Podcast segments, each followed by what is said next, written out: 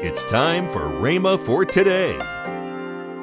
Now, the other blind man was in the eighth chapter. Uh, there are several more blind people, but I'm just comparing these two right now. Uh, was healed instantly, right on the spot. Now, it didn't seem to be manifested right at first in that eighth chapter Mark. That is, Jesus told him, to, you know, to look up, and he saw him, said, I see men as, as trees walking. Laid his hands on him a second time, and he saw every man clearly. See? But now that man that was blind, that Jesus rubbed the, the clay uh, on, on his eyes, he said, Go wash it off in the pool of Siloam. Well, now I really don't know how far they were from the pool of Siloam, but there must have been some distance. It went right beside of it. The Bible would have said so. You're listening to Rhema for Today with Kenneth and Lynette Hagin. Later in today's program, I'll tell you about this month's radio offer. Right now, let's join Kenneth E. Hagin with his teaching, Doing the Works of Jesus, Volume 3. Now, as a usual thing, when when this method of ministering to the sick, and like I said, it's only one method, it's not the only one. When it is in manifestation, as a usual thing, when that power is administered, there is feeling goes along with it. Did you notice that when that power flowed into her, she felt? Immediately said she felt. Smith Wigglesworth was an English preacher of the prior generation. He was 87, 1947, when he went home to be with the Lord, and he was anointed with the Spirit of God to minister. Well, he was here in the United States preaching, and uh, then a year after he went back to England, well, there was a lady that was in his service, realizing, knowing, seeing that he's anointed with the Spirit to minister. It's discovered now that she has cancer. And it had developed to the place that she was terminal, just a matter of a few weeks or months, and she'll be dead, bedfast in her sister's home. And so she, she got the address of Wigglesworth from some other people and sent a handkerchief in an envelope there for him to lay hands upon and send back to her. And so he laid hands upon the cloth and sent the instructions back that when the handkerchief arrives, you get all the believers in the home together. And you lay that cloth on her, and all the believers believe that the healing power of God is ministered to her body and rejoice with her for her healing. Well, the postman brought the letter one day to the home, and the sister opened it up and entered into her sister's bedroom where she's bedfast and said, Here's the letter from Wigglesworth and the handkerchief. And her husband was out in the back of the house working on his car, and so she said, I'll go get him, and we'll just follow the instructions. So she laid the handkerchief down on the pillow beside the bedridden sister's head, went to the back to call her husband. Of course, he's working on his car and took him a little time to clean the grease off, you know. And while he's washing his hands, they heard up in the front somebody shouting. Well, then somebody dancing on the floor, you see. Well, she's bedfast. She can't get out of bed. But yet she did. They rushed up there and she's a shouting and praising God, I'm healed, I'm healed, I'm healed. They got to quieten down a little bit and said, What happened? Well, you laid that handkerchief there, and, and I felt something coming out of that handkerchief, going into the side of my head. And then it went into my body and down my body. And when it did, every pain left and every symptom of distress left. Praise God forevermore. Well, now, what was that? It was the power, the, the anointing, the healing power of God that Wigglesworth was anointed with one of our camp meetings here. We lay hands on cloths. Incidentally, my wife yesterday is in a place of business, and a young lady there who her, her, her dad is a doctor here in town, medical doctor. And she was telling my wife I was healed during camp meeting. Said my daddy's so glad about it, he hadn't been able, medical science hadn't been able to deal with the situation. That is, cure it.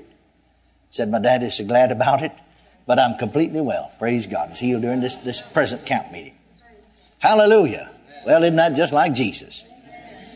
Well, there was a Lutheran pastor down. We have handkerchiefs, many of them lay hands on. A Lutheran pastor and his wife, and several of their members was in their camp meeting. Not this present one, but the third one back, I believe, from, uh, from Omaha, Nebraska.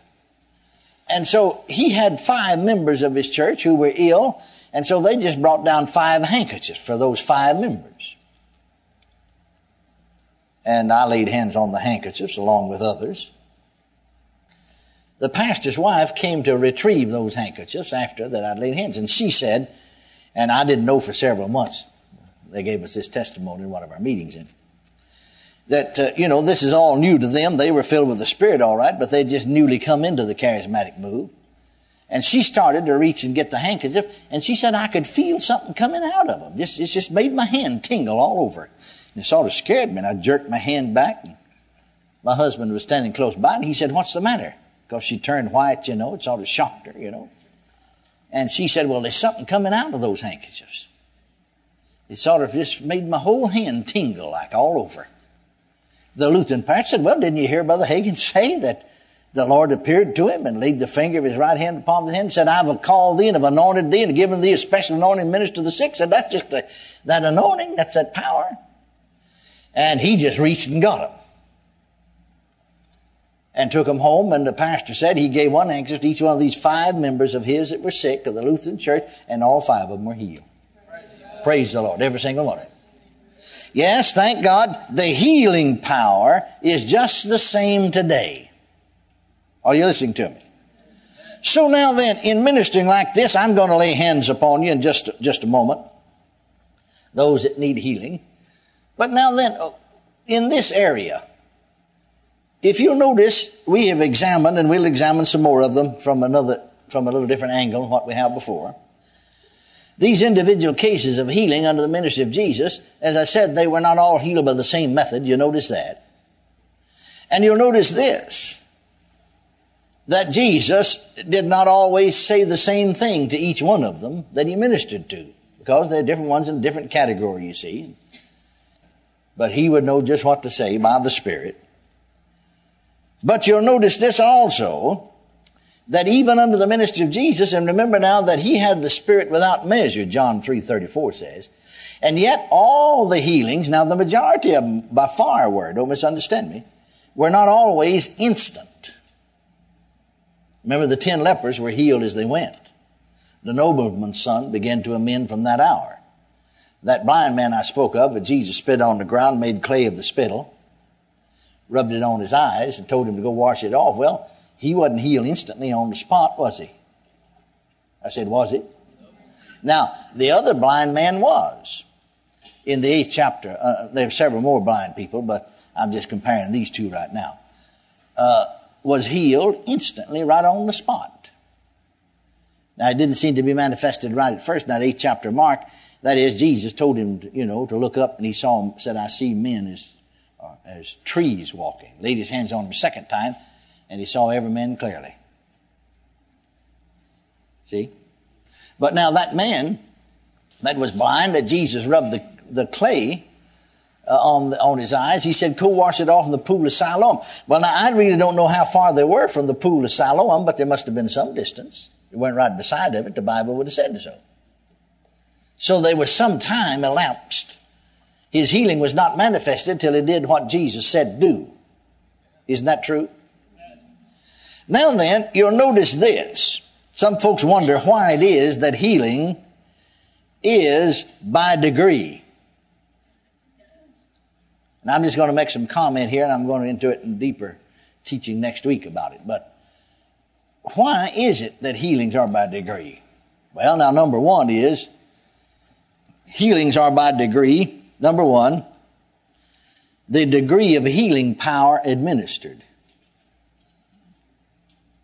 Now you see, uh, Jesus, the Bible plainly said, John 3.34, had the Spirit without measure. That infers that we have the Spirit as individuals by measure, doesn't it?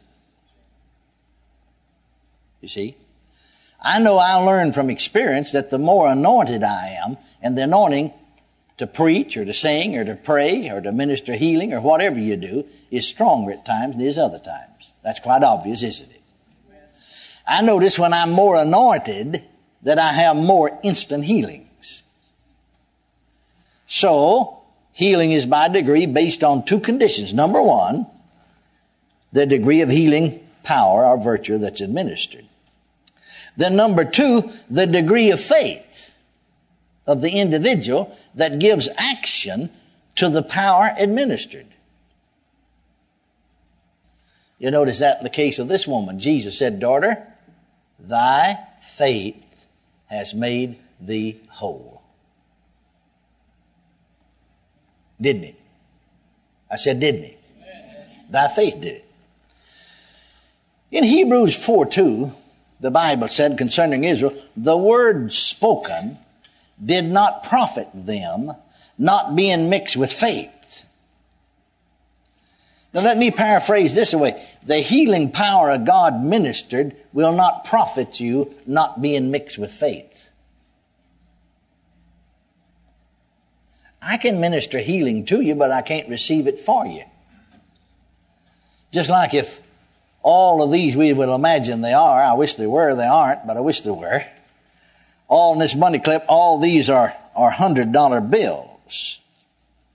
Well, as long as they lasted, I could minister them to you, but I could not receive one of them for you, could I? I said, could I? Not a one. Not a one. Now, did you ever notice under the ministry of Jesus? If you read those four Gospels carefully, you haven't been in all these services, but last year in the summertime, we went over every individual case one by one in detail. Not one single time does Jesus ever say to anybody, My faith has made you whole. Welcome to Rhema for Today with Kenneth and Lynette Hagin. You can find more great materials by Kenneth E. Hagin, Kenneth W. Hagin, and the rest of the Hagin family by visiting our online bookstore. I want to tell you about this month's radio offer. The first product in this offer is the three CD series from Kenneth W. Hagin Love, Faith's Firm Foundation. Also in this package is the book from Lynette Hagin entitled Talk to Me Connecting with the Heart of God. Also in the offer is Craig Hagin's CD entitled Just Believe. And finally, Denise Hagin Burns' CD entitled Holy Spirit, the Ultimate Best Friend. You can get all this for the price of $35. Call toll free 1 888 Faith 99. Again, call toll free 1 888 Faith 99. You can also order online at rhema.org. That's R H E M A dot O R G. rhema.org. Or if you prefer to write to Kenneth Hagin Ministries, our address is P.O. Box 50126, Tulsa, Oklahoma 74150. We always love to hear from our listeners, so write in or email us today and become a part of Rhema for Today. Right now, let's join Kenneth and Lynette Hagin. Winter Bible Seminar and Homecoming. That's February the 19th through the 24th. Sunday night through Friday night. Oh yes, it's an awesome time. And we've know. got 8.30 sessions, 9.30 session, 10.30 session, and the evening session at 7 p.m. Yes. Hey, you want to be here and, uh, and, and be a part of it, you can go to rhema.org right now slash WBS and you can register right online, right there. Yes. Get all the information that you need. and you know, the Holy Spirit just shows up in an unusual way Oh, yeah, during it's, it's the seminar. And it's a great time of fellowship. That's right. Especially for the Rhema grads. Mm-hmm. And actually, you that are maybe haven't been Rhema grads, but you support the ministry. Yes. And you follow this ministry. You're as much a part of it as any of the rest of us. So come on down here and, uh, and enjoy the week with us. Next week on Rhema for Today, we'll continue Kenneth E. Hagin's life changing teaching. That's next week on Rhema for Today with Kenneth and Lynette Hagin.